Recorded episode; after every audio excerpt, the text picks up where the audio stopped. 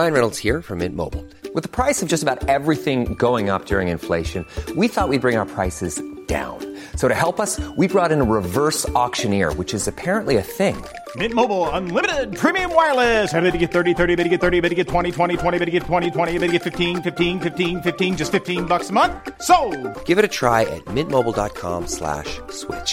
$45 up front for 3 months plus taxes and fees. Promoting for new customers for limited time. Unlimited more than 40 gigabytes per month. Slows full terms at mintmobile.com.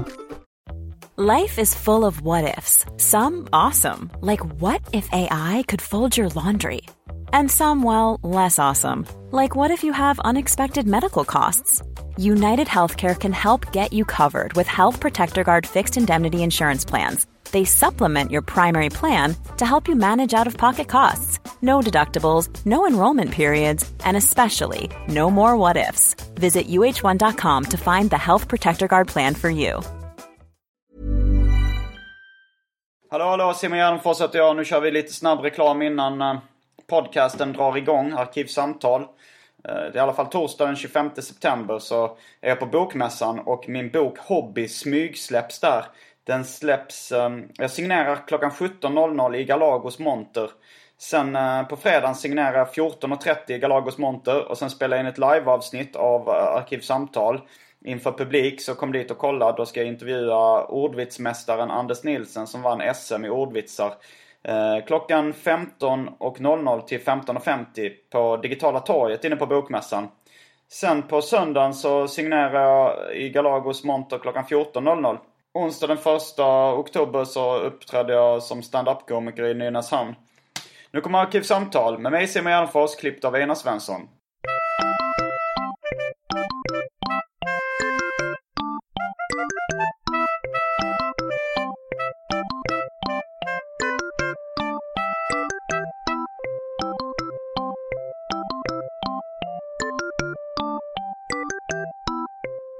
Då säger vi, eller ska du lägga in en snus först? Ja. Jag vet inte om det kommer att påverka överhuvudtaget. Varför jag inte kan börja? Ja, du kan börja samtidigt som jag lägger in snus. Okej. 1, 2, 3. Hej och välkomna till Arkivsamtal. Jag heter Simon Järnfors och mitt emot mig sitter Anton Magnusson. Hej, jag heter Anton Magnusson. Du är även känd som Mr. Cool. Ja. Och... var är vi nu? Brooklyn, New York. Det stämmer. Vi har åkt på semester till Brooklyn i New York. Ja, vi åkte till New York, men vi hyr en Airbnb-lägenhet i Williamsburg. Eller mellan Williamsburg, Greenpoint och Bushwick. Som snart den låg precis i treriksröset. Ja. Vi hyr av en kvinna som vi internt kallar för Animal Cruelty. Eftersom hon hade en katt som var här och vi hittade inte någon mat till katten. Och vi har inte köpt någon mat till katten heller. I och för sig så har de bara varit här 2 dagar. De hade lite torrfoder kvar. Ja. Katten heter Empire. Ja, precis som byggnaden. Jag tror att vi kanske börjar med det omåttligt populära inslaget Välj drycken.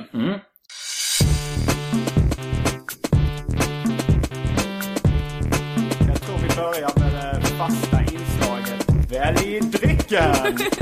Då har jag varit och köpt lite dryck i affären. En av dryckerna drack jag upp medan vi städade. Ja. För att Animal Cruelty ska komma hem idag. Och vi hade sovit i hennes bäddsoffa som vi inte vet om vi fick. Jag tror inte vi fick, men jag tror vi kan komma undan med det. Ja. Och vi har ju också en plan ifall hon ifrågasätter att vi har sovit i hennes bäddsoffa. Så ska vi bara säga that should you say Animal Cruelty. Du var alltså frågade dig vad djurplågare heter på engelska. Och då sa du Animal Cruelty. Ja. Vad har vi mer gjort? Vi har vi ska börja med lite dricka först. Väl drycken? Ja, just det. Vi ska kasta in oss in på det omåttligt populära inslaget Väl drycken. Ja. Jag skulle bara presentera. Jag köpte en diet Snapple som jag drack upp medan vi städade. Ja. Och sen så har jag köpt Bud Light.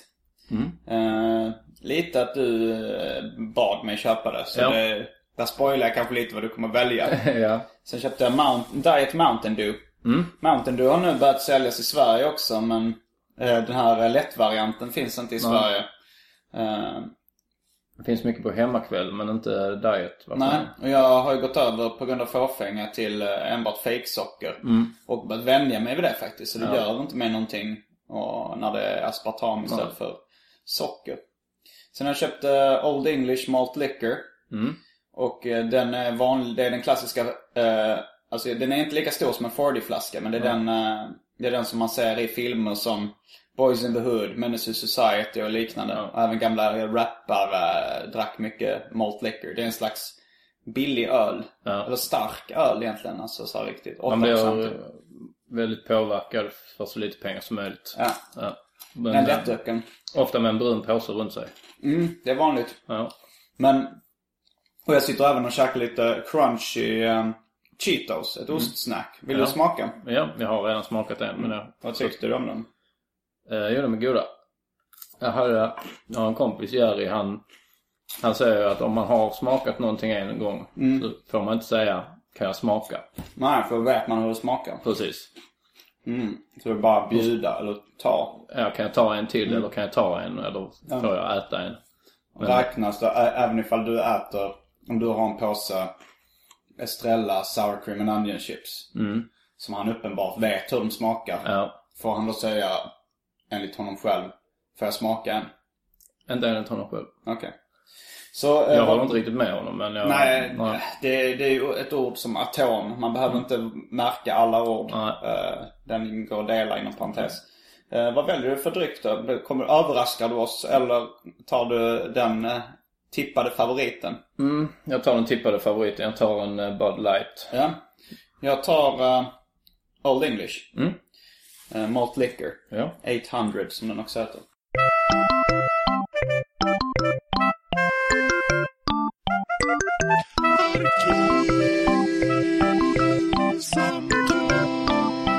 Så gör vi lite ljud.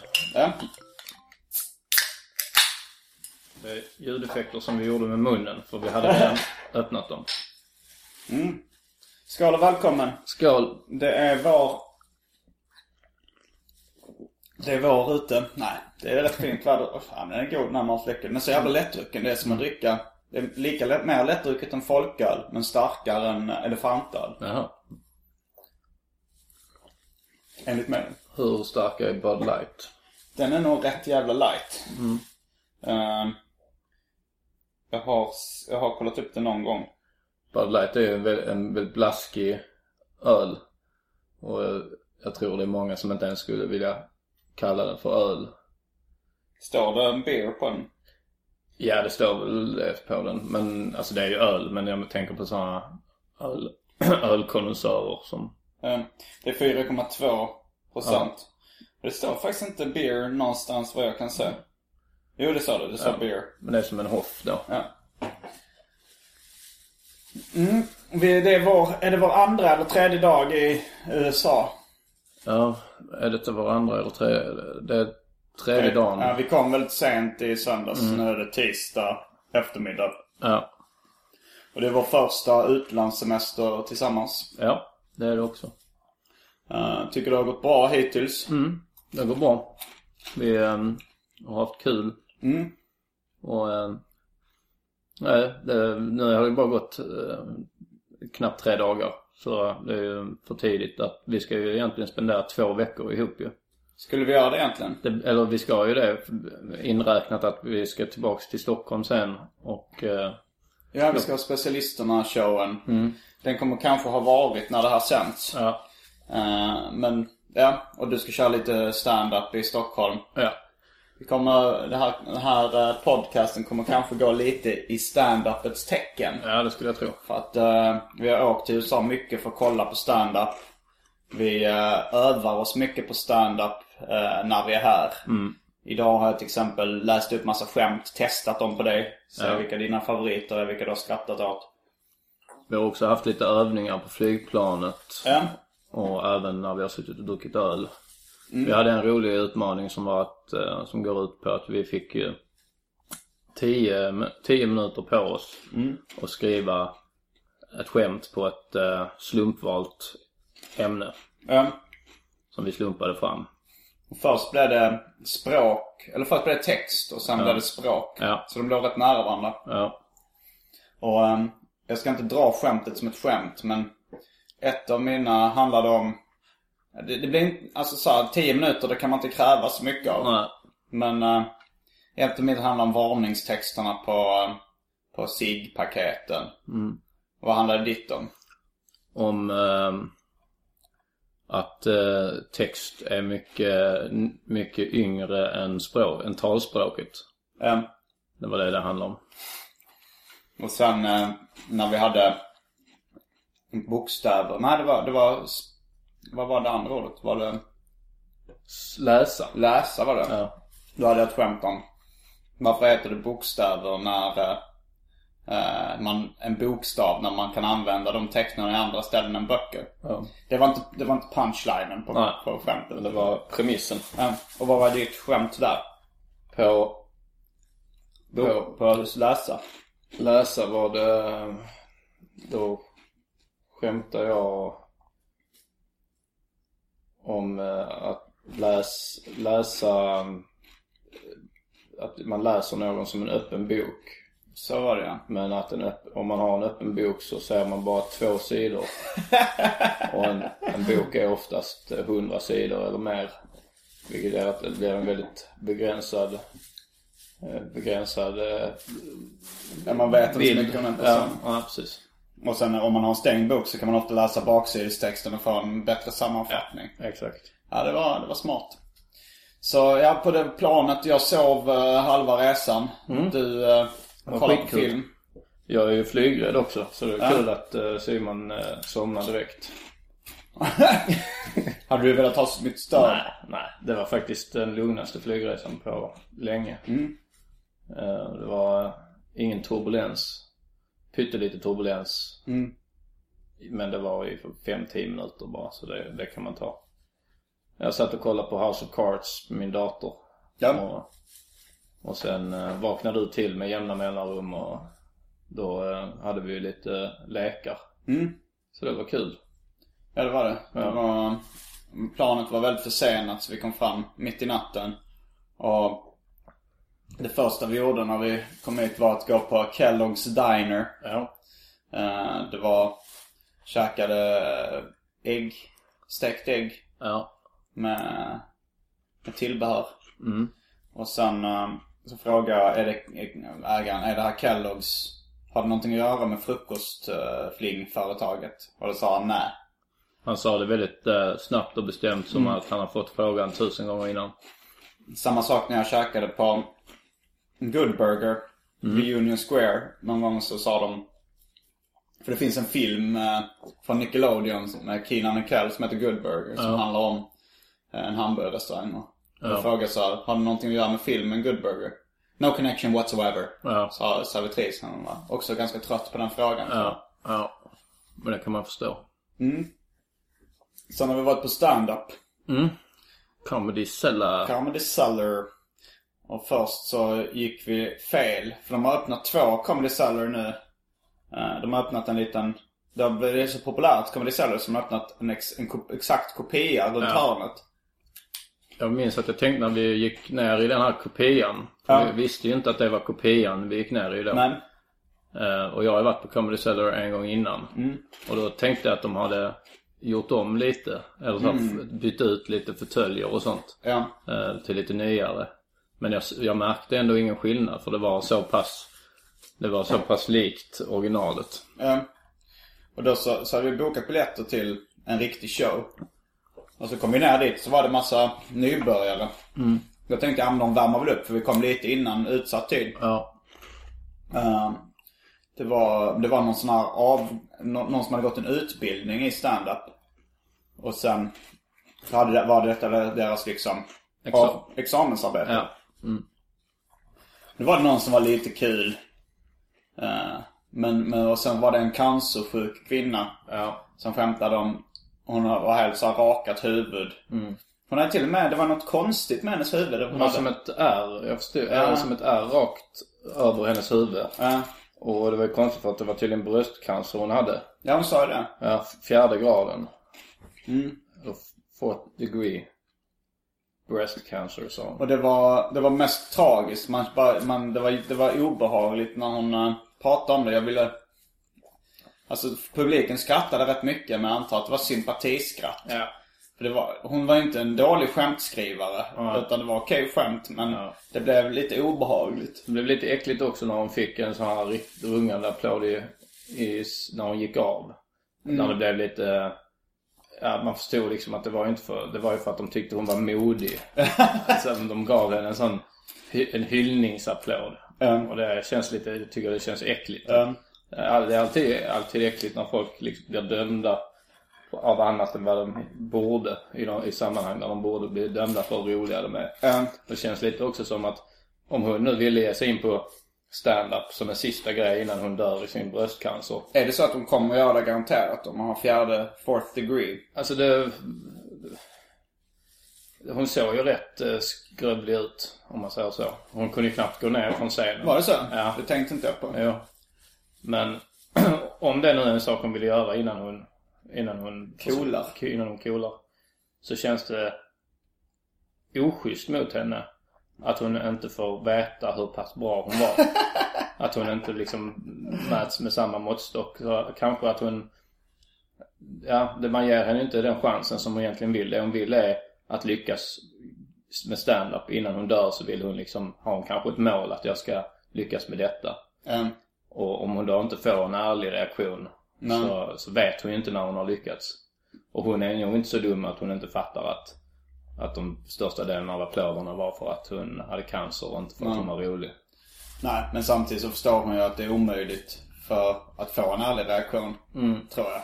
Men jag kommer ihåg det från när jag var liten också, att min mamma, alltså om vi spelar spel med mina föräldrar, till exempel rappakalja, då så min mamma fuskade till barnens förmån. Alltså så här, man skulle skriva så en liksom vad ett ord betyder, och så ska folk gissa på om det är den riktiga förklaringen. Och då gissade hon på mig och min syrra, trots att vi skrivit felaktig svenska och sådär i språket. Och jag kommer ihåg när det kom fram blev jag väldigt besviken, att hon hade fuskat, trots att det var för att vara snäll. Men man vill ju, då känner man sig lurad. Man känner sig våldtagen. Men jag kommer ihåg att hon blev också sur på min pappa. För han var lite mer autistiskt lagd på det sättet. Att han sa exakt ifall han gjorde sitt bästa eller inte. För han brukar spela schack mot min brorsa. Och sen så kom min brorsa utspringandes, jätteglad, och sa: Mamma. Jag vann av pappa i schack när han gjorde sitt näst bästa.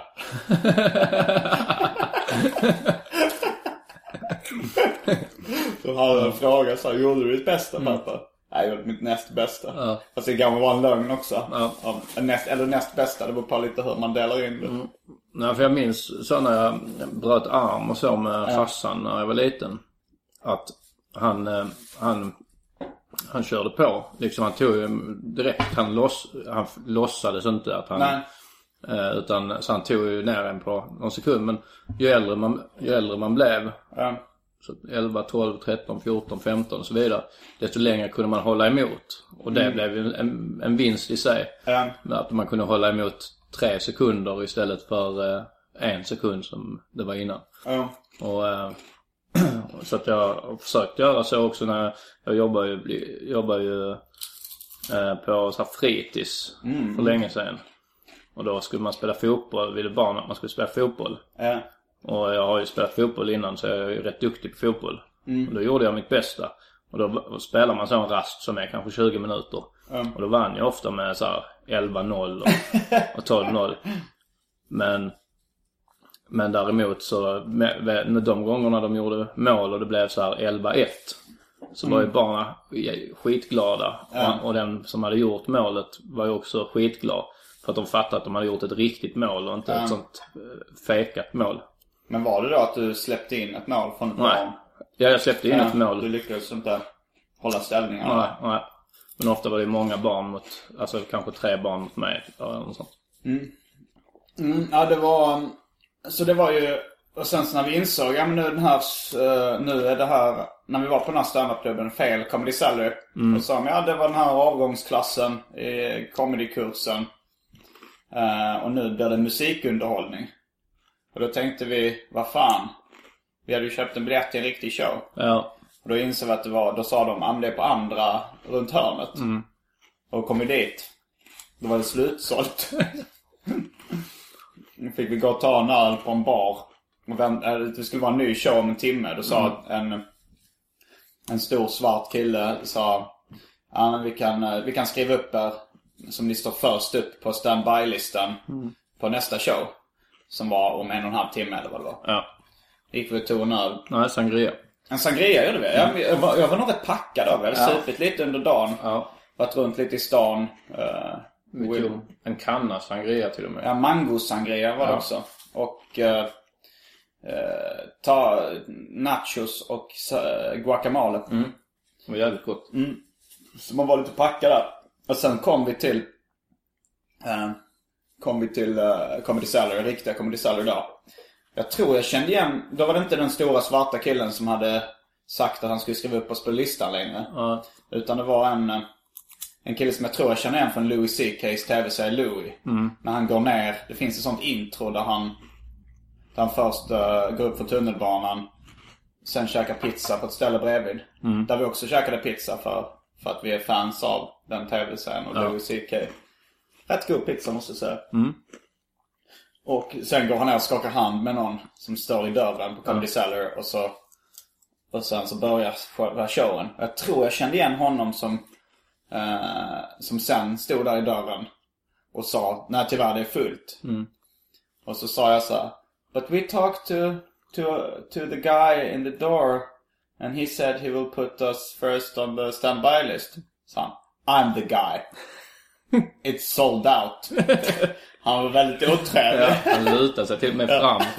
Han lutade sig fram och tryckte fram huvudet med nacken lite så att lite kaxigt nästan så här, och sa det till ditt öra så här, som en sån dominansbeteende så som hundar och katter och så gör att de sätter öra mot öra nästan så. I'm the guy. Ett riktigt svin. Ja. Ett riktigt rövhål. Men sen så väntade vi lite och så kom det typ den här snälla svarta snubben upp. Ja. Och då så sa han, just one second. Sen gick det 5 minuter. Sen sa han igen, just one second. Det var många långa sekunder. Ja. Men till slut så fixade han ner oss på liksom överblivna platser. Vi fick inte sitta bredvid varandra. Ja. Men det var gött i alla fall. Ja. Vi fick se stand-up den första riktiga kvällen. Ja, det var jävligt kul också. Ja. Det var någon kille i keps som var rolig och kaxig. Det var lite synd att man inte hörde vad de hette. Ja. Man vill gärna kunna kolla upp dem efteråt. Det kanske... Jag vet inte om man kan gå in på deras hemsida och kolla upp det. Ja, det borde väl gå. Men du hade sett en av snubbarna innan, eller två? Två av dem har jag sett innan. Bland annat han med keps är jag... Nej, om jag har sett han med keps innan också så blir det 3 stycken som jag har sett innan. Det var en som lät exakt som Jerry Seinfeld. Ja. En headliner. Han körde sist och... han såg ut ganska mycket som en Jerry Seinfeld också. Och röstlaget var exakt så här, what's the deal with double penetration? Det var ett citat från porrfilmsversionen av Seinfeld. Vad heter den? Jag tror den heter Nat Seinfeld. Alltså förr i tiden så gjorde de ju så här fyndiga namn på filmer. Alltså som att Terminator heter Penetrator. Det kan inte vara det fyndigaste exemplet, men... A Clockwork Orgy finns också. Jag tror i tidigare avsnitt av Arkivsamtal har gått igenom de fyndigaste porrfilmsparodititlarna. Men nu för tiden så har jag hört ryktas att de bara, när de har parodier så skriver de bara Not Friends, Not Seinfeld, Not The Wire. Har de gett upp det här med ordvitsarna? Och... De kanske märker att det säljer mer ifall det är någon som gillar Game of Thrones. Så säljer det mer om det står Not Game of Thrones istället för Game of Horse eller vad de nu skulle... eller så man söker, att de har anpassat efter Google, att så här, om du söker på porn och Game of Thrones så ska det komma upp då Not Game of Thrones. Det kan vara också en anledning. Så jag tror bara det hette Not Seinfeld. Och jag såg det bara, jag läste om det någonstans att det fanns. Och då gick jag in på YouTube och bara kollade om de hade lagt upp någonting från det. Och det var inga sexscener på YouTube, men det var liksom lite en trailer typ. Med censurerade grejer. Och då var det inkluderat stand-up. Det var roligt också för att de var inte alls lika Seinfeld-gänget. Det var lite lika. Men så började med liksom att Jerry stod mot tegelväggen. Och som jag tror att tegelväggen är på Comic Strip. För han, det var den klubben där, jag har bokat biljetter till Comic Strip också när han reser, men jag tror det var där han började. Jag tror att någon av Eddie Murphys show med en tegelväg inspelad på Comic Strip också. Okej. Comic Strip är väl lite mer familjevänligt. Det var en tidigare, en av de första stora stand-up-klubben också. Men då står i alla fall den här Seinfeld-kopien där och drar stand-up-material som då är förmodligen skrivet av någon bara sliskig porrfilmsproducent som inte har någon erfarenhet av humor. Och jag tror, det enda skämtet jag kommer ihåg är det: What's the deal with double penetration? Och sen säger jag någonting i stil med att jag kan inte ens få till en enkel penetration. Och sen har de så här, istället för the soup nazi har de the porn nazi. Och så går typ Elaine kopian in och jag ska köpa pork i någon porrfilmsaffär och säga no porn for you. Det är någonting också vi har bokat in för den här resan. Kenny Kramers Seinfeld Tour. Jag tror att där är det också en sån här... Den heter nu Kenny Kramers Reality Tour för att han kan inte få använda varumärket Seinfeld. Men Kenny Kramer, det är då alltså Larry Davids granne som hette Kenny Kramer.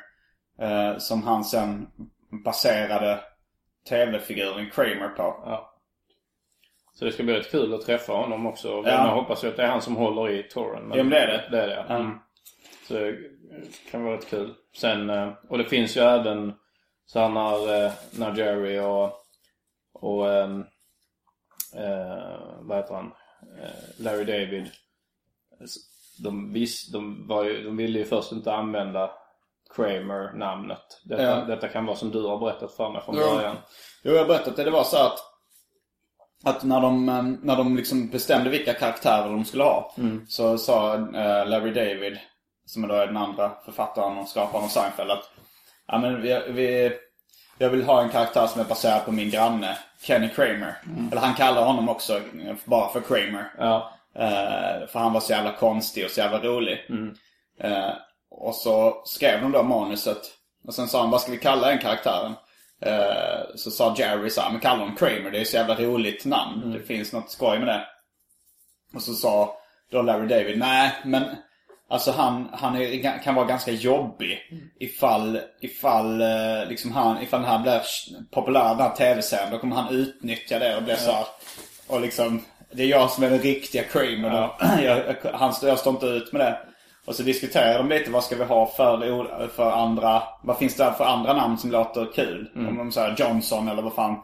Sen så sa Jerry då till slut att nej, det blir aldrig, det är något som är så roligt med ordet Kramer, med namnet Kramer, så vi måste använda det. Till och med att i piloten så kallar de honom inte Kramer, utan då kallar de honom det andra namnet i den första. Aha, de gör det. Ja, i den första piloten. Alltså den som är utan Elaine. Ja, den första som heter The Seinfeld Chronicle. Ja, precis. Där det bara kallas Chronicles. Där kallas han något annat som... Det är också ett konstigt namn, men... Sen finns det ju det avsnittet också när den riktiga Kramer sen startar upp den här The Seinfeld Tour. Ja, det finns det. Ja, så finns det ett avsnitt där det är när Kramer lånar ut sina historier för Elaines chef ska J. Peterman ska ha en biografi. Han tycker inte hans liv var tillräckligt intressant. Och då vill han köpa Kramers livshistorier. Så Kramer säljer sina livshistorier. Men sen ångrar han sig när boken kommer ut, för att han får inte längre lov att berätta de här historierna. Men då börjar han med the real J. Peterman tour och så här. Han kör runt i en buss och så här. Så det är baserat på det? Han startar ingen Seinfeld tour i tv-serien? Han startar de, jag tror att då Kenny Kramer, den riktiga Kramer, startade en sån Seinfeld tour. Och då störde sig Jerry Seinfeld och Larry David på det. Och skrev in det i manuset att den Kramer liksom gjorde ett avsnitt av det. De tyckte väl det var roligt också att han gjorde det, för de hade förväntat sig att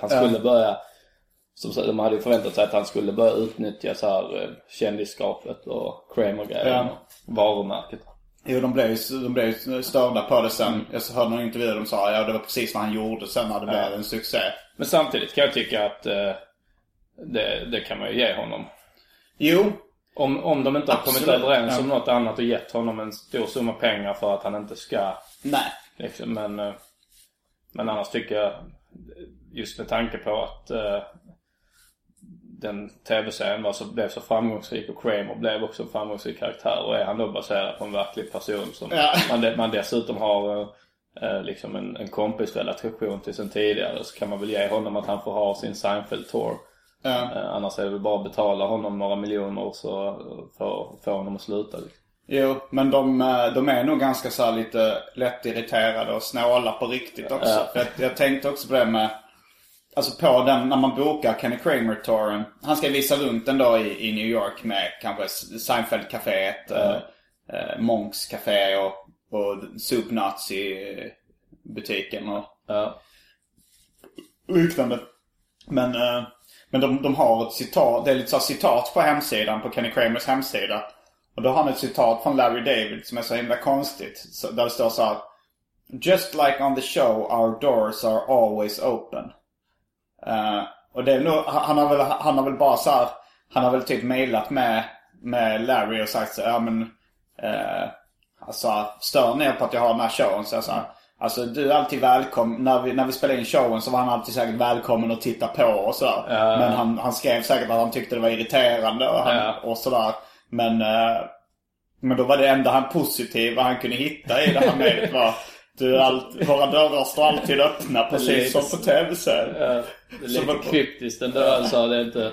Man fattar inte om han hade kunnat säga det är en jätterolig tour, jag rekommenderar den. Ja, precis. Han har faktiskt fått leta efter den lilla två raderna där han inte skriver att han stör sig. Men det var också så jag tar en öl till om det går bra. Det går bra. Väl drycken del 2. Ja, jag tog en Bud Light till. Men det var också... det låter bra. Men det var också som George är delvis baserad på... Innan vi fortsätter där, att det är ju att knäcka en öl. Att knäcka, för att det låter som att man säger knäcka en öl. Det är det som stör mig väldigt mycket när folk med flasköl säger, ska vi knäcka en öl? Och sen kommer de med flasköl. För att då knäcker du inte då, det är ju kapsyl som du bara öppnar. Detta är ju att knäcka en öl, för att det låter som att knäcka någonting. Kapsylen låter lite som att knäcka. Jag håller inte med. Jag är 100% säker på att det måste vara... crack up a cold one. Ja, det låter mer som... Det var någon tv-serie. Det kan vara CSI eller någon annan tv-serie där de sökte efter en nekrofil. En riktig. Det var ju en dramaserie. Så de sökte efter en nekrofil i poliserna. Jag trodde att det var så här att de behövde en nekrofil till att spela en av rollerna. Jag tror det. Så att teamet bakom tv-serien var ute och sökte efter en skådespelare som var nekrofil, för att de hade en scen de skulle spela in.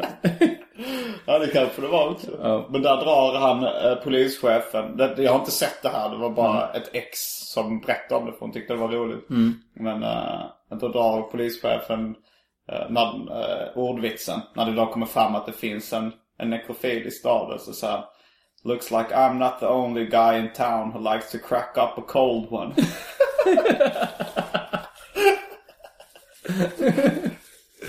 Jag kan tänka mig att hela avsnittet egentligen bygger på den ordvitsen. Ja.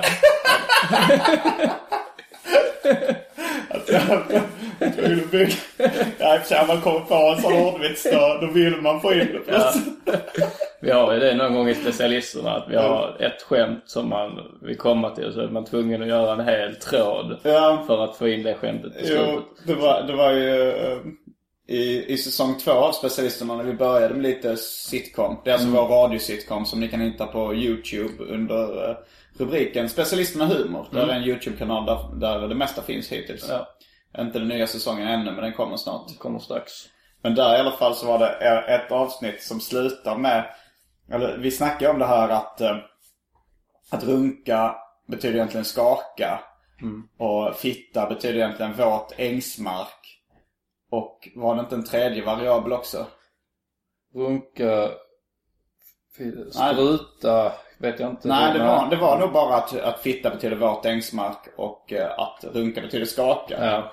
Och då så byggde vi... Och nu var det katten Empire som dunsade lite på dörren. Ja. Men jag var lite rädd för att animal cruelty skulle komma in. Nej, men då byggde vi ett helt avsnitt på att vi ville att det skulle sluta med att en missuppfattning att du skulle stå och skaka ölflaskor. När det är jag som står och skakar ölflaskor på en äng så att den blir våt. Ja. Och sen bygger vi en hel handling då på att du har fest i din mammas trädgård på som då är någon slags torr ängsmark. Ja. Och sen så står jag och sen så planterar vi tidigt att du tycker det är roligt att skaka flaskor. Och sen ska jag köra stand-up på den där live inför dina gäster på festen. Ja. Men det funkar inte, jag bombar. Och sen till slut så tar jag, min desperata utväg är att skaka flaskor så att det börjar spruta. Ja. Och då blir liksom sprutar på ängen. Och då ringer du till polisen och säger att min kompis Simon han har tappat det helt. Han står och runkar så det sprutar ur min mammas fitta. Och det hela handeln var byggd för den ordvitsen. Ja, så därför så känns det som att CSIs manusförfattare, det är inte helt otroligt att de går samma väg när de skriver sina manus. Jag är inte helt säker på att det var CSI, men det kan ha varit. Ja. Men jag tänkte också på George i Seinfeld. Mm. Han är baserad på ganska många olika egentligen. Mm. Det börjar med att Jerry hade en polare som hette Mike Costanza. Ja, är inte det någon sån college-polare eller något sånt? Ja, precis. Men sen när de då kastade Jason Alexander som spelar George. Mm. Och han sa att när han läste manuset så tyckte han det kändes väldigt Woody Allen-inspirerat. Mm. Och då så tog han på så skickade han in en VHS där han liksom provläste inför rollen. Ja. Då köpte han ett par glasögon för att han tyckte det kändes mer Woody Allen. Ja. Och sen, det var då från det här pilotavsnittet när de ska bland leverera repliken Signals, Jerry, signals! Ja. Och när man tänker på det så levererar han det väldigt likt Woody Allen. Mm. Men när Jerry och Larry läste det så tänkte inte de på att det här var som Woody Allen. Ja. Utan de har tänkt att det här är perfekt, det är skitbra. Ja. Och så fick han rollen. Men sen när det var något tillfälle så när George skådespelaren, det vill säga Jason Alexander, läser manuset så säger han så här att fan det här känns inte trovärdigt. Alltså ingen person skulle reagera så här i den här situationen. Och då sa Larry David, det är jag som har skrivit det här, det är byggt på en verklig händelse, det hände mig, jag reagerar exakt så. Mm. Och då tänkte han så, men okej, då går jag över till att istället bara imitera Larry David. Mm.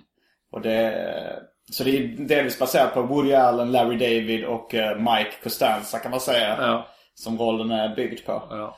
Det är väl också den roligaste sitcom-karaktären genom tiderna jag skulle säga George Costanza och Janitor från Scrubs. Mm, jag har ingen relation till Scrubs riktigt. Janitor från Scrubs är lite skiftande, höga toppar och låga dalar vissa säsonger. Men när vännen till största del jävligt bra, jävligt rolig. Men jag kan rekommendera. Jag tycker nog George Costanza och sån Larry David själv i Curb, men det ligger extremt nära. Det är lite fusk kanske. Ja, men jag tänkte mer lite traditionella sitcoms där, men det är klart, jag skulle också säga Ricky Gervais. Ja, jag bara parade på tungan. I The Office. Ja, den är ju en av de absolut roligaste. Ja. Ja, det var precis den jag tänkte. David Brent. Ja. Men det är rätt konstigt just att man väljer att använda de riktiga namnen när det leder till sådana problem. Ja. Men jag vet att det är många som gör det. Han som har gjort både Spin City och sen Scrubs, när jag glömt hans namn. Han har gjort det här också, Cougar Town, som jag tycker verkar dåligt. Mm. Men jag såg någon, han hade ett kommentatorspår till Scrubs. Där berättade han det att han använder alltid riktiga namn, för han tycker att när han hittar på namn så känns det som fejknamn. Ja. Och då la jag märke till det. Och då är det att ofta så ser man så här att någon av producenterna till exempel Spin City heter Randall Winston. Mm.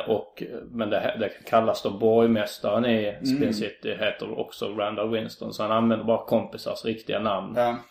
Men han baserar ju inte karaktärer efter de kompisarna då, utan det är bara att han använder deras namn.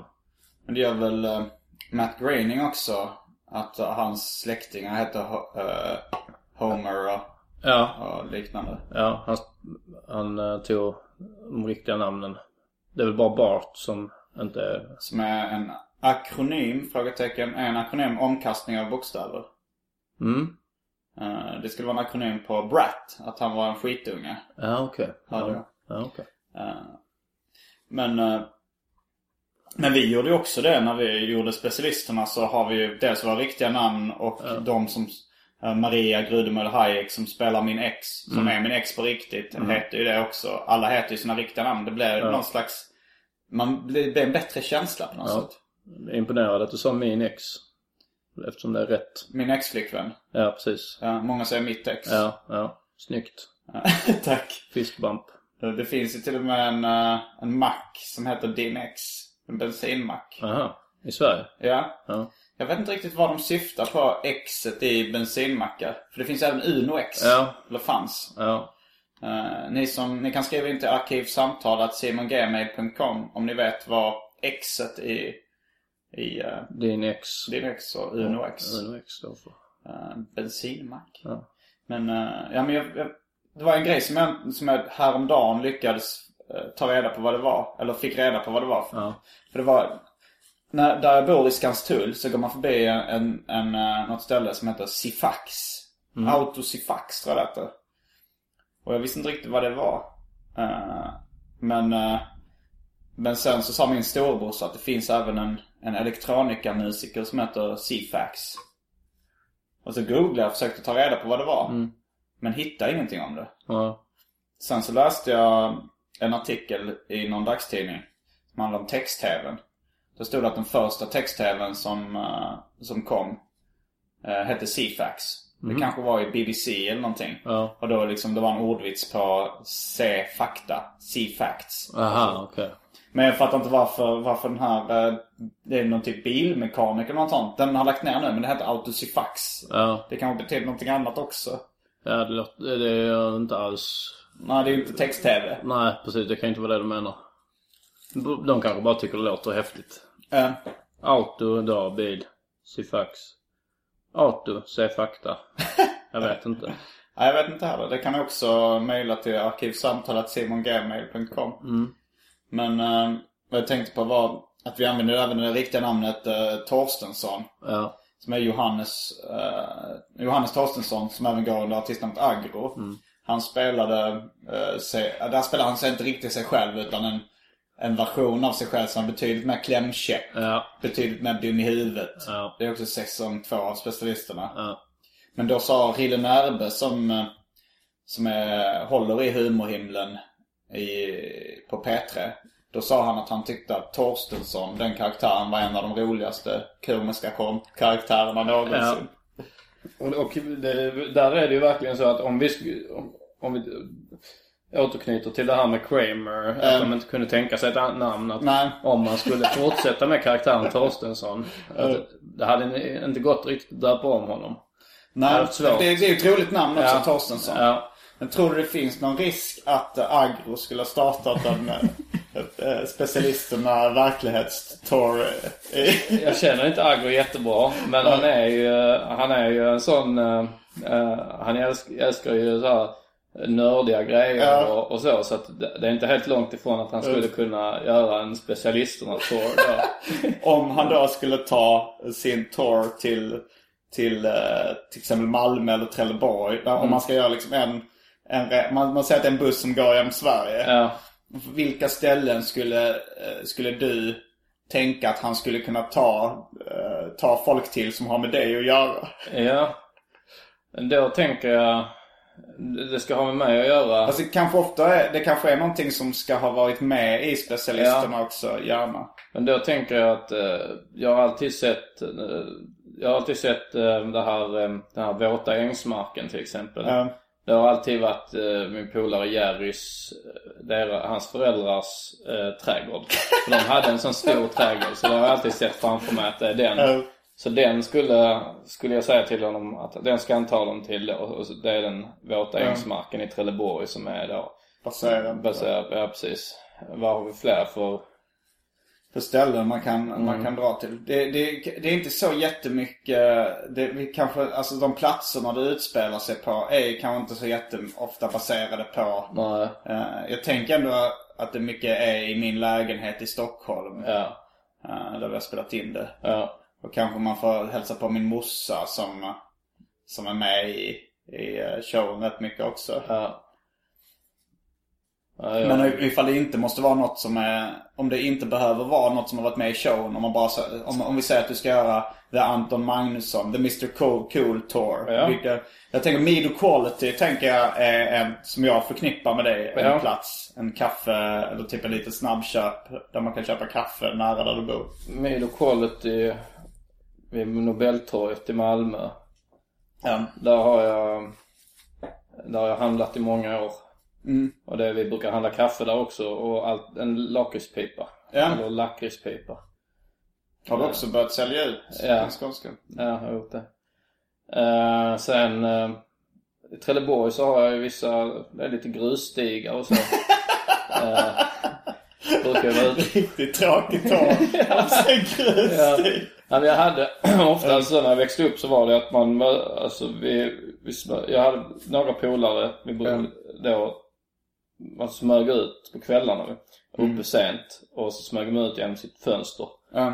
Man kom och knacka på varandras fönster och då så gick man långa promenader liksom, gick och snackade om livet och brudar och sånt. Du sa inte att brudar är en del av livet? Nej, det var inte det då.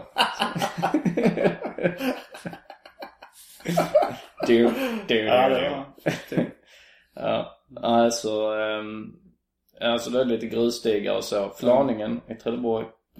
Du tänker inte på underhållningsvärdet i det, att det kan vara tråkigt att se grusstigar? Jo, men det är de ställena jag har rört mig på. Det går också, detta är en väldigt smal referens, men det är för er lyssnare som är från Trelleborg och har varit i Trelleborg.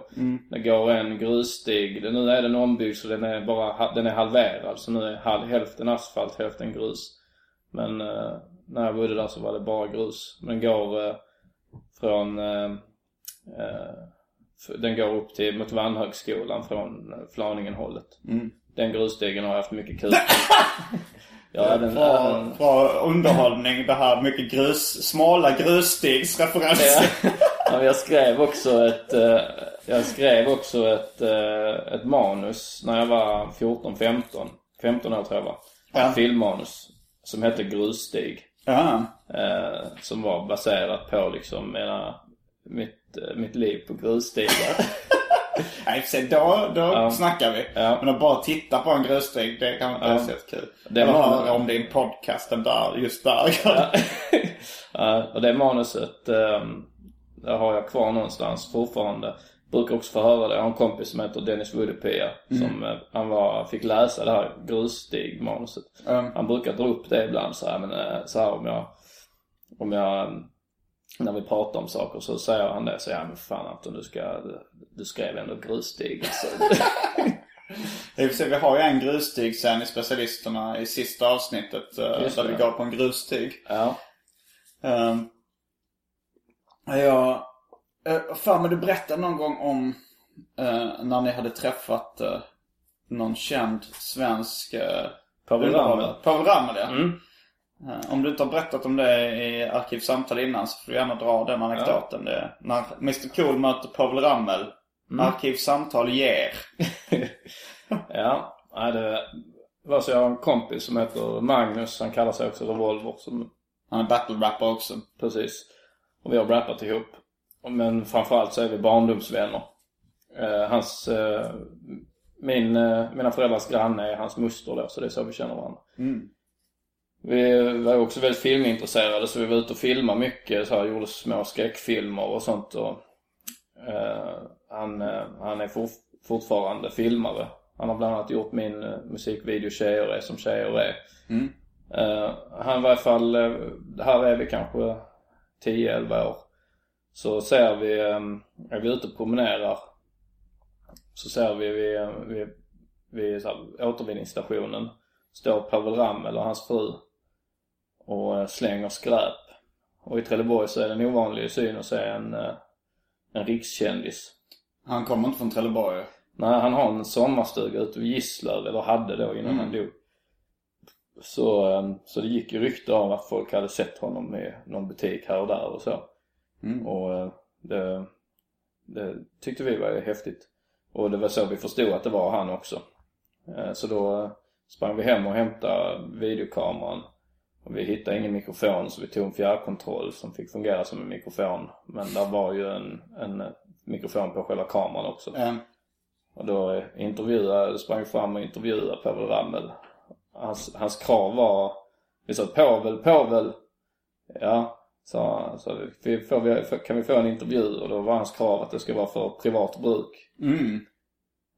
Vilket jag tänkt bryta mot. Så fort jag hittar materialet ska jag lägga upp det på YouTube som 11-årig Mr. Cool intervjuar Povel Ramel. En riktigt het popkulturell clash. Ja, den är rätt rolig också. Jag frågade var han har köpt sin mössa någonstans. Men sen gjorde vi var han har köpt den. Kina. Mm. Ja, i Kina hade han köpt den. Det är min slutfråga. Min slutfråga till honom är: var har du köpt din mössa? Men så tänkte jag, vad fan ska vi göra av det här materialet? Då gjorde vi så här att vi fortsatte spela in Povel stack ju. Vi fortsatte spela in som en liten talkshow där jag var programledare, så vi byggde en liten studio där jag sitter och presenterar inslag. Ja. Så då presenterar jag så här: nu har det blivit dags för att... Har du kommit i målbrottet? Jag vet inte, jag är väl där någonstans. Nej, eller inte riktigt, nej. Då när du emitterar dig själv kan du aldrig väldigt ljus. Nu har det blivit dags för... Jag ska försöka det då. Man var tvungen att spela in i kronologisk ordning, ska jag säga också. Ja. Man har ingen möjlighet att klippa på det. Man kunde inte klippa då, utan man spelade in på VHS. Så allting måste spelas in i kronologisk ordning. Så måste börja med Povel Ramel. Nej, men vi lyckades spela in från en video till en annan och sen spela. Men oavsett så kan jag... Då spelar vi in som en talkshow där jag presenterar då att... Och talkshowen handlar om att jag intervjuar feta, flinskalliga, kända svenska män. Och då börjar vi med... Det är välutvecklad humor, du hade som 11 år. Ja, men jag var väldigt rolig. Det fick jag höra ofta. Och det har hållit i sig. Ska jag intervjua feta, flinskalliga, kända svenska män. Så då börjar vi... Han var så jävla fet på det. Ja, han var ju fet. Han var ju gubbfet varje fall. Då börjar vi med så här att Leif Loket Olsson. Och då fick Magnus spela Leif Loket Olsson. Och då var det att man klippte till att jag träffar Leif Loket Olsson där vid återvinningsstationen. Och då har Magnus satt en kudde under t-shirten och tagit på sig en konstig mössa. Så vi liksom härmar den här Povel Ramel-intervjun så gott det gick. Så att varje gång så var min slutfråga då till Leif Loket Olsson, så var min slutfråga också: var har du köpt mössan? Och så sa han: i Kina. Och sen så gjorde vi det. Vi hade Lasse Kronér och ett par till liksom. Och Mange kontinuerligt spelade alla roller. Och då blev det väldigt roligt, för när man ska spela upp det sen, vi skulle spela upp det för mina föräldrar och för hans muster och hans mamma och det gänget. Då blev det ju väldigt roligt, för de visste ju att vi brukar spela in grejer. Mm. Och de brukar få titta på det. Och de tänkte då att det är ännu en grej de har spelat in. Och de var väl inte speciellt imponerade. Men sen när man till slut kommer till Povel Ramel och säger nu ska vi träffa Povel Ramel, då är de rätt uttråkade och trötta på det här liksom, att det är bara samma skit om och om igen. De tycker liksom, nu har vi sett Magnus späda 5 olika kända svenska feta gubbar, finskaliga gubbar. Nu är vi lite trötta på detta och så nu ska det Povel Ramel, och då förväntar de sig att det ska stå Magnus utklädd i Povel Ramel. Men då är det en riktiga Povel Ramel, och det blir ju en riktig sån aha-upplevelse för man tycker det är riktigt, eller inte en payoff, ja precis. Och det blir jävligt fett. Och sen avslutas det med det här gagget då. Vad har du köpt din mössa på i Kina? Och då blir det ju extra roligt för att återkomma. Det är fantastiskt. För en 11-åring speciellt. Men också bara det här att de flesta gånger skulle gå fram och ta en autograf av Povel Ramel, men det gjorde en hel jävla show av det. Kreativt. Jag tänkte, har du sett tv-programmet Partaj? Alltså nu, det finns ju ett nytt program, men på 70-talet så var det bland annat, jag tror det var bland annat Lasse Åberg och det har jag inte sett. Kanske Per Eggers och lite andra, jag vet inte vilka som var med. Men det gick i repris i alla fall på tv när jag var liten. Ja. Och då så var det konceptet att det stod ett gäng och dansade. Det var liksom en fest. Det var svartvitt liksom. För 60- eller 70-talet. Och sen så dansade de till en melodi som gick så här. Dum dum dum pa dum pa dum dum dum dum dum pa dum pa dum dum. Och där frös de till is. Alla stod stilla liksom. Ja. Och så zoomade de in på ett bord där någon skulle dra ett gag. Och efter gagget så såg man dem ut, och så såg man folk som dansat i, och då satt de med musiken här. Dum dum dum pa dum pa dum dum dum dum dum pa dum pa dum dum. Och då var ett av skämten så här. Dum dum dum pa dum pa dum dum dum dum dum pa dum pa dum dum. Zoomar man in till ett bord, där sitter någon. Om Povel Ramel hade varit katolik så hade han kallats för Påven Ramel. Dum dum dum dum dum dum dum dum dum dum dum. Och det var det mest begripliga skämtet i hela Partaj, gamla versionen. Ja. Det var även så här att de zoomade in på ett bord, och så satt en man och en tjej, och han stötte lite på henne, och så sa så liksom, då var det dum dum dum dum dum dum dum dum dum dum dum. Jag kommer inte ihåg vad du heter, men jag kommer ihåg hur du uppför dig. Och så pussar han henne på kinden. Dum dum dum dum dum dum dum dum dum dum. Men var det ett framgångsrikt program då? Jag tror det. Det kom en bok som heter Bildpartaj till exempel, som liksom i kölvattnet av succé. Men var det Lasse Åberg? Jag tror, för jag har sett boken Bildpartaj, som jag tror är baserad på det programmet. Men nu när du säger det så kanske inte Lasse Åberg var med i tv-showen. Låter som väldigt låg kvalitet för att vara Lasse Åberg. Det var kanske inte det. Han kommer bara ligga bakom boken Bildpartaj, som jag tänkte, eftersom den här svartvit underhållning, så tänkte jag det måste vara en bok baserad på det här tv-programmet som jag såg när jag var liten. Jag mejlade in till Simon Arkivsamtal@simongmail.com. Och vad är det de ska svara på? Jag bara mejla något. Jag kan dra en sketch från Partaj som jag minns. Jag la rätt mycket av det minnet. Jag var ju intresserad av humor och underhållning redan då, och skrattade åt alla skämt jag förstod. I stort sett, jag kan inte skratta högt, men jag gillade alla skämt jag förstod. Men de var ju så torra alltså. Det var så här, en som berättade om jag var i Hongkong och skulle köpa en sån här armbands-tv.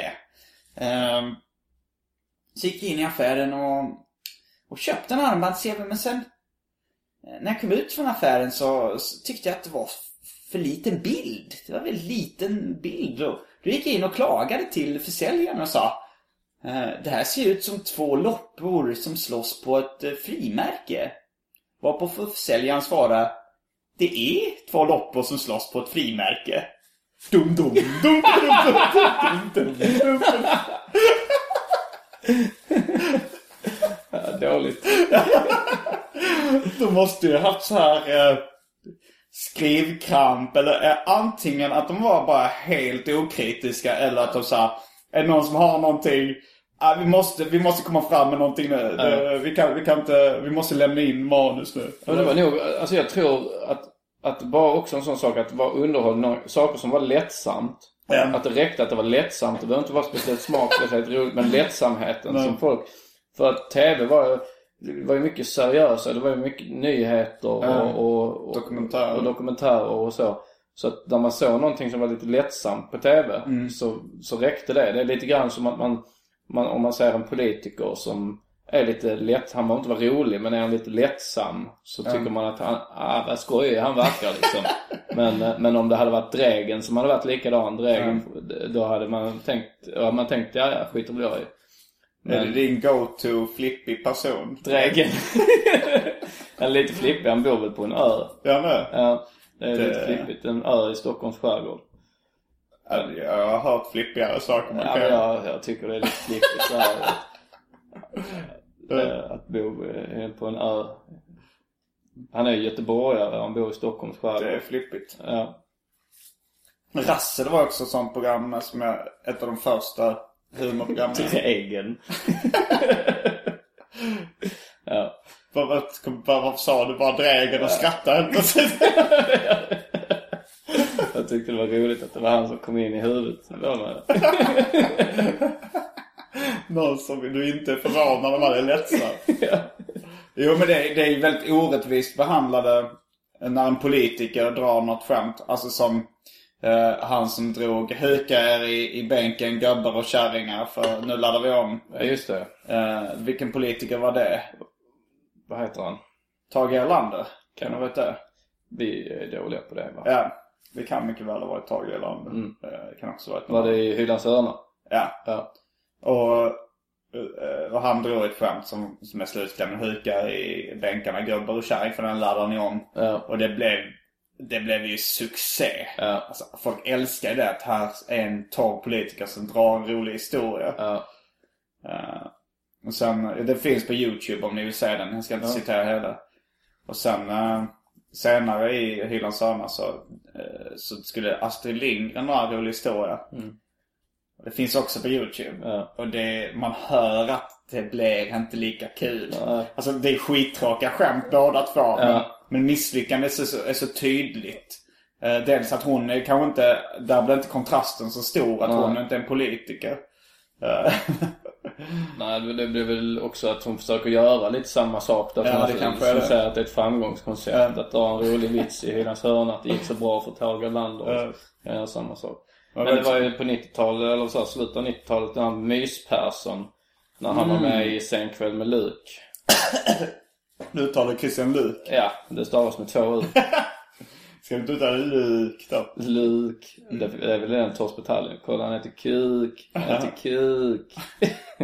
Det är Johan Reborgs karaktär som blir serverad av någon i personalen i torsbetaljen som heter K-U-U-K. Så, kolla, han heter Kuk. Han heter Kuk. Det tycker jag är väldigt kul. Men, nej, men då drar ju Persson ett skämt också. Fast han visar lite att han har distans till sig själv. För folk skämtar mycket om att han var tjock.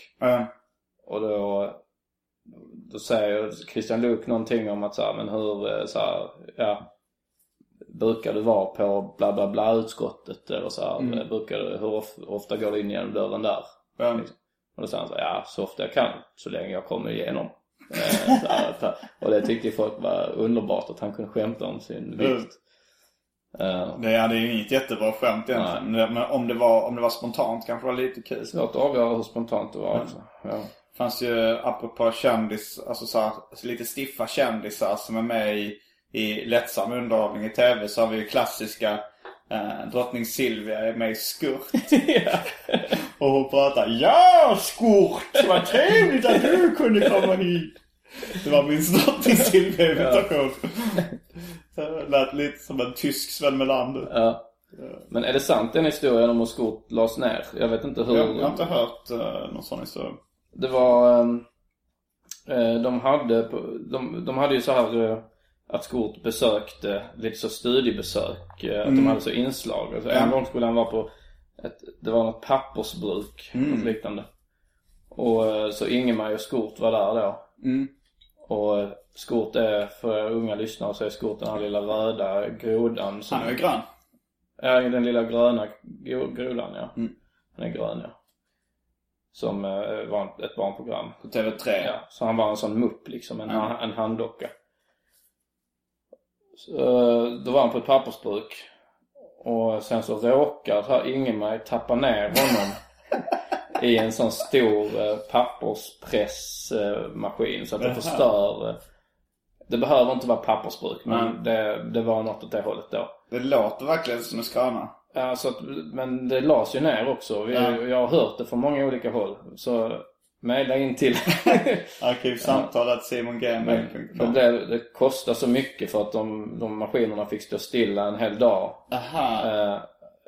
Maskinerna fick... Det är inte för att skot förstördes. Man kan alltid göra en kopia. Men utan det var att maskinerna fick stå stilla en hel dag. Och hela den här liksom produktionen var förstörd för att det var tyg och skort i liksom. Men det låter orimligt på grund av att ifall, det kanske var extremt kostsamt för TV3 då. Ja. Men samtidigt så hade ju de haft den utgiften ifall skort var ett framgångskoncept som kunde fortsätta dra in pengar, så finns det ingen poäng med att lägga ner det efter det, för de måste ju ändå betala de här. Men tänk om det kan ha varit så att skort var lite på väg utför. Att det var lite droppen. Att de har... Och de tänker att det kan hända igen. Ja, men det kan ju ha varit så här, men att de har suttit så i möte med produktionsbolaget och med TV3 och så, de sagt, men det är samtidigt en väldigt billig barnunderhållning att producera. Och vi kan bara hålla det igång, och så det finns ändå barn som fortfarande tittar på det. Och sen var det här droppen som fick bägaren att rinna över. Det kan ha varit. Ja. Jag ska bara dra den här rasselskämtet också som jag mindes. Ja. Rassel hade en konceptet att de, istället för dum dum dum dum dum dum dum dum dum dum dum dum dum, så hade de en enarmad bandit. Så liksom efter varje skämt eller varje sketch så var det någon som drog i den enarmade banditen. Och sen så kom det upp tre symboler som kanske var rasselsymboler. Då tänker ni framför att det...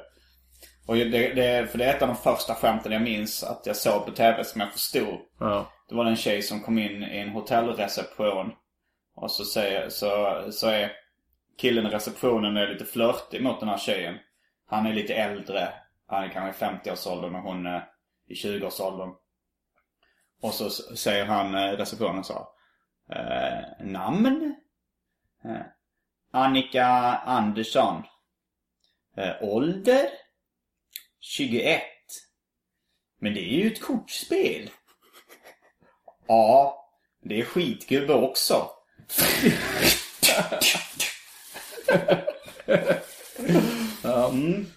Nu börjar veckans arkivsamtal lida mot sitt slut. Det har varit mycket snack om New York City. Lite Seinfeld är ganska New York-relaterat i alla fall. Vi har ju för sig bara varit här ett par dagar. Hunnit med halvmycket. Det har varit underbart hittills. Ja, det har varit en fantastisk tid. Du är ganska lätt att resa med. Du blir inte irriterad eller sur för sådana saker. Ja, vi har ju dåligt lokalsinne båda två, men det har funkat bra ändå.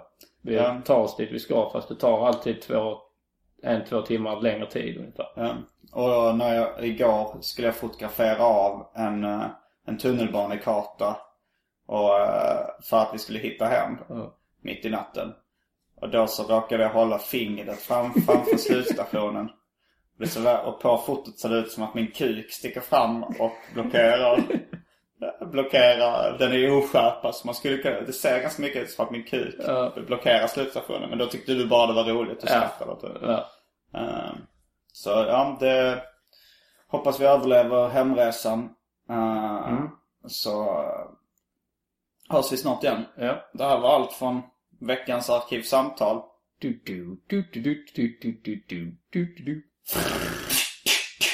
Jag heter Simon Järnfors. Jag heter Anton Magnusson. Fullbordat samtal.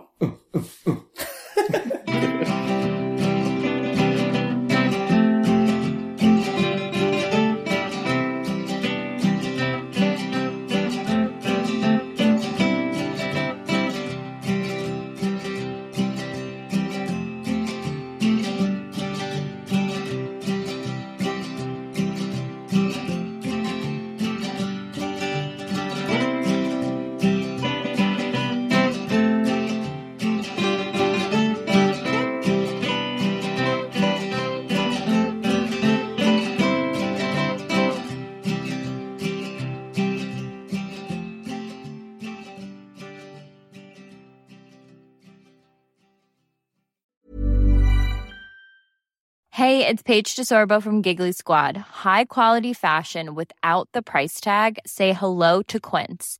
I'm snagging high-end essentials like cozy cashmere sweaters, sleek leather jackets, fine jewelry, and so much more. With Quince being 50 to 80% less than similar brands. And they partner with factories that prioritize safe, ethical, and responsible manufacturing. I love that. Luxury quality within reach. Go to quince.com/style to get free shipping and 365-day returns on your next order. Quince.com/style.